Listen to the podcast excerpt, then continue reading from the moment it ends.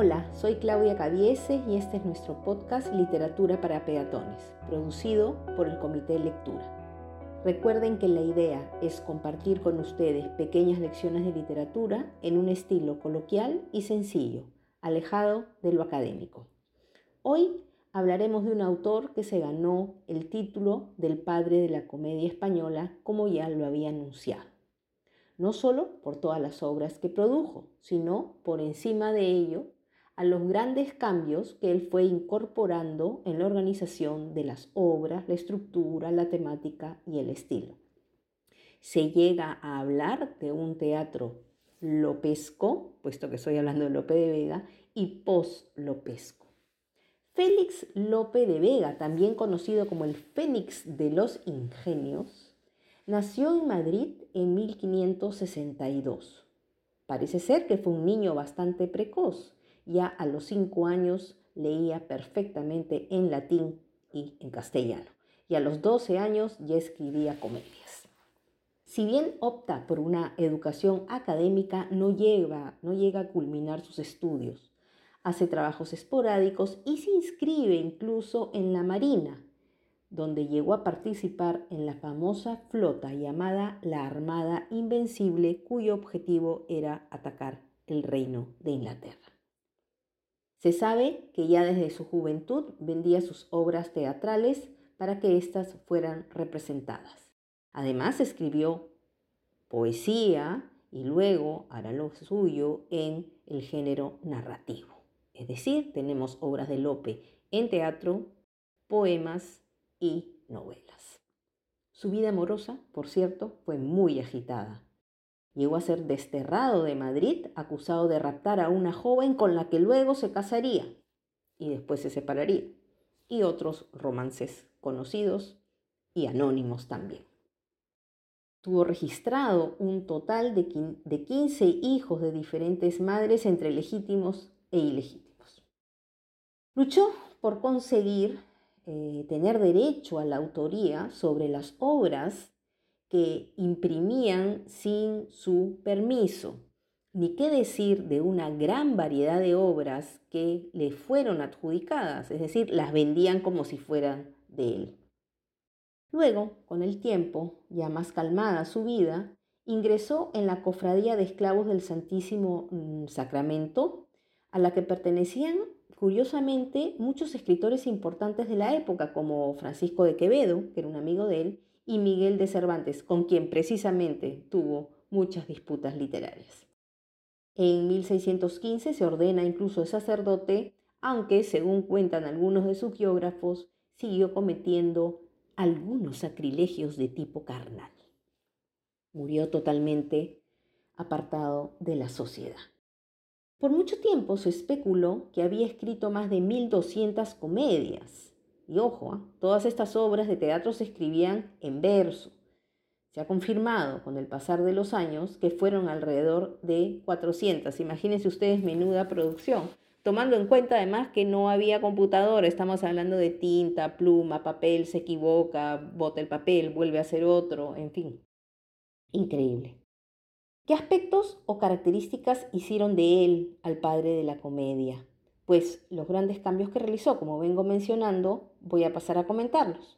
Y haré algunas referencias a las características del teatro clásico griego para ver el contraste entre unas y otras. Por ejemplo, dividió las obras en tres actos, que se llamarán en España jornadas. En los tiempos griegos, recordarán, las obras solo admitían un acto. Luego, y eso es bien interesante, rechaza las tres unidades clásicas. Repasando, la obra se desarrollaba en un solo lugar, se hacía una sola acción y el tiempo, digamos, interno de la obra debía coincidir con el tiempo real. Ya Lope rompe esto se dan escenarios distintos, puede ser el campo, la ciudad, se dan acciones simultáneas, podemos tener una pareja conversando y que otros estén escondiéndose para escuchar el diálogo, y tiempo, podían pasar meses dentro de la narrativa interna de la obra. Y esto, claro, le da un alcance mucho mayor. eh, incluso mm, se vuelve más, más entretenida también la obra. Se combina, de otro lado, lo trágico y lo cómico. Este género llamado comedia española no es la comedia como la entendemos hoy. Solía ser un problema, que surgía un problema y este se desenvolvía luego con un final justo o feliz.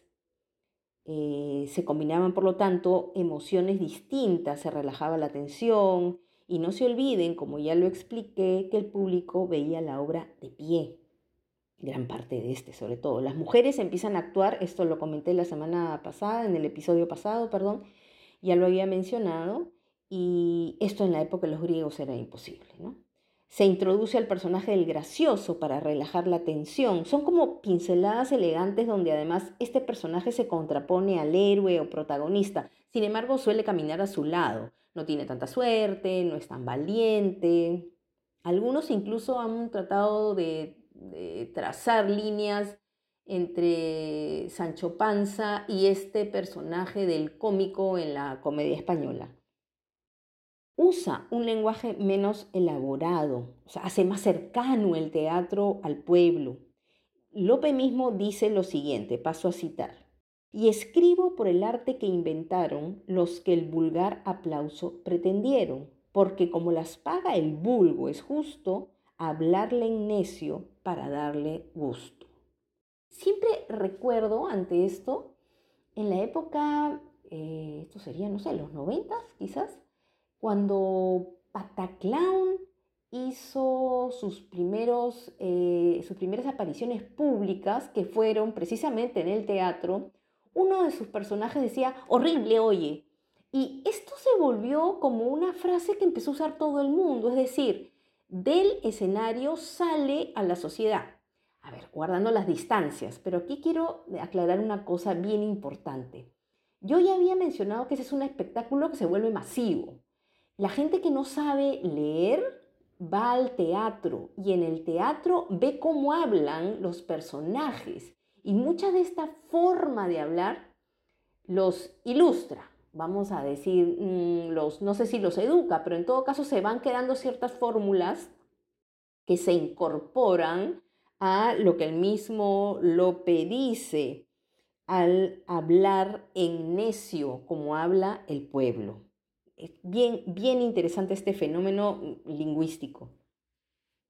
Más allá de estas grandes modificaciones que vamos observando, hay otro elemento más que se ve en la comedia de la época y que llegará para quedarse, de hecho, y es el concepto del honor, que ya es un concepto de la sociedad misma y que se pone en el escenario como un elemento fundamental.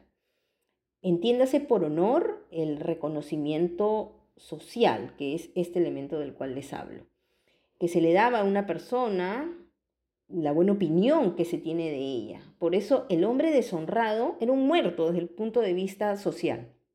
Este valor se podía perder no solo por la forma de comportamiento individual, sino también por las acciones que los otros podían ser en relación con el individuo. Por ejemplo, que alguien acusara a un individuo de mentir de abofetearle, de tirarle un guante en la cara, por adulterio, por violación, entre otras cosas. Por ello, el único modo de recuperar el honor perdido era utilizando la venganza, dar muerte a quien le había quitado la honra, a una determinada familia incluso. Por ejemplo, si violaban a una chica, el honor de la familia se perdía, pasaba vergüenza social, ya eran vistos como sucios dentro de la sociedad. Y la venganza, es decir, recuperar el honor, tenía que ser un acto público para que fuese restaurado ante los ojos de todo el mundo. Esto se observa en muchísimas obras, no solo de Lope, sino de autores, de otros autores del siglo de oro, como Tirso de Molina o Calderón de la Barca. ¿Y qué escribió Lope? No se preocupen, no los voy a llenar de 1200 ni de 400 títulos, solo mencionaré dos o tres son de hecho las más conocidas. Fuente Ovejuna, El Caballero de Olmedo, y Peribáñez y el Comendador de Ocaña. Quiero poner mi atención en Fuente Ovejuna. Seguramente que la veían venir. Tal vez, obviamente, ustedes la habrán escuchado más de una vez, Fuente Ovejuna, todos a una, o en el colegio, fue un paso obligado en las lecturas escolares, y leerla en verso original cuando uno tiene 13, 14, 15 años es pesada, aburrida. Yo por lo menos siempre busqué exorcizar el recuerdo de la lectura en clase de, Fuente Ovejuna.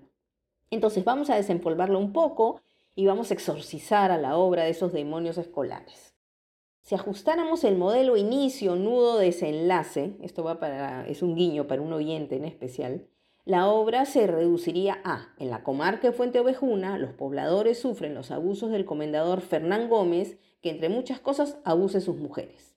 Los conflictos van en aumento a lo largo de la obra hasta que rapta a la hija del alcalde, Laurencia, el día de su boda. Con esto se desata la rebelión del pueblo, lo buscan, lo linchan y luego queda a juicio del rey decidir qué pena debe aplicarse. Y el final, cuando se obtiene el perdón real. Ese es el tema, pero yo no quiero ajustarme a este modelo caduco de inicio, nudo, desenlace. Perdonarán, pero a mí no me gusta. A mí me gusta destacar qué temas hay, qué vamos a analizar en Fuente Ovejuna, qué puedo traer yo de Fuente Ovejuna, qué puedo rescatar de esta obra en la actualidad. En primer lugar, lo importante que resulta es ver el valor de la unidad. Autoridades y pobladores se unen ante el abuso del poder. La injusticia permanente termina hermanando a los individuos en todos a una. Hay que destacar que el pueblo no pide cambios en el sistema, esto es bien curioso, solo toma la decisión de castigar al comendador y luego espera que esta decisión sea avalada por la máxima autoridad. Si uno relee la obra a la luz de la historia contemporánea, tal vez nuestra mirada sea más crítica y nos enfrente a reflexiones de índole moral. Leerla como un texto obsoleto, antiguo y desde luego obligatorio pierde todo sentido. ¿Es una obra violenta? Sí. ¿Es una obra realista? Sí. ¿Es una obra histórica? Sí. ¿Es un tema conocido? Sí. Su contenido podría repetirse también. En segundo lugar, me detengo en un aspecto que llamó siempre mi atención, el papel de Laurencia. La protagonista femenina es fundamental y no porque sea la víctima, sino porque es ella, cuando revisamos sus palabras y su accionar, la que hace de la que prende la chispa, la que hace de catalizador. Sin Laurencia la venganza del pueblo no hubiera funcionado. Es ella la que representa el emplazamiento claramente feminista, el deseo de volver a la etapa de la dominación amazona. Lo dice, el poder de la mujer que cuando no se siente defendida por quien debía hacerlo, no ve otra salida. Irrumpe en la asamblea popular cuando los pobladores no saben qué hacer cuando el comendador la ha raptado. Ella, después de haber sido violada por el comendador, entra en esta asamblea y pronuncia las siguientes palabras. ¿No se ve aquí los golpes de la sangre y las señales? ¿Vosotros sois hombres nobles? ¿Vosotros, padres y deudos? ¿Vosotros que no os rompen las entrañas de dolor de verme en tantos dolores? Liebres cobardes nacistes, bárbaros sois, no españoles, gallinas. Vuestras mujeres sufrís que otros hombres gocen Poneos ruecas en las cintas. ¿Para qué? ¿Otros ceñices toques? Vive Dios que he de trazar que solas las mujeres cobren la honra de estos tiranos, la sangre de estos traidores, y yo me huelgo medio hombres, porque quede sin mujeres esta villa honrada y torne aquel siglo de Amazonas eterno espanto del orbe. Hay pues que agradecerle a Laurencia, por favor, el todos a una y nos ganó el tiempo, como siempre. ¿Qué les puedo recomendar para hoy? Tal vez animarlos a que lean o relean Fuente Ovejuna con otros ojos, haciendo el ejercicio de darle una mirada del siglo XXI y observar elementos que, aún hoy en día, siguen incrustados en nuestra sociedad. De otro lado, hace un tiempo atrás había una serie española llamada El Ministerio del Tiempo, creo que estaba en Netflix, y la pasaban también en Canal 7, si mal no recuerdo de sus episodios está dedicado justamente a la época en la que Lope se alista en la Armada Invencible. Tal, tal vez, confieso que no lo he hecho, se podría rescatar en YouTube. De otro lado, un dato, en Madrid, en el barrio de las letras, se conserva la casa de Lope de Vega. Hoy es una casa museo. Hasta hace poco se podía hacer tours virtuales. Tal vez podrían investigar un poco y al menos ver las fotos que son bien interesantes. Y ahora sí me voy. Y recuerde, leer nos brinda un lugar a donde ir cuando tenemos que quedarnos donde estamos. Nos vemos. Cuídense mucho cuiden a los suyos.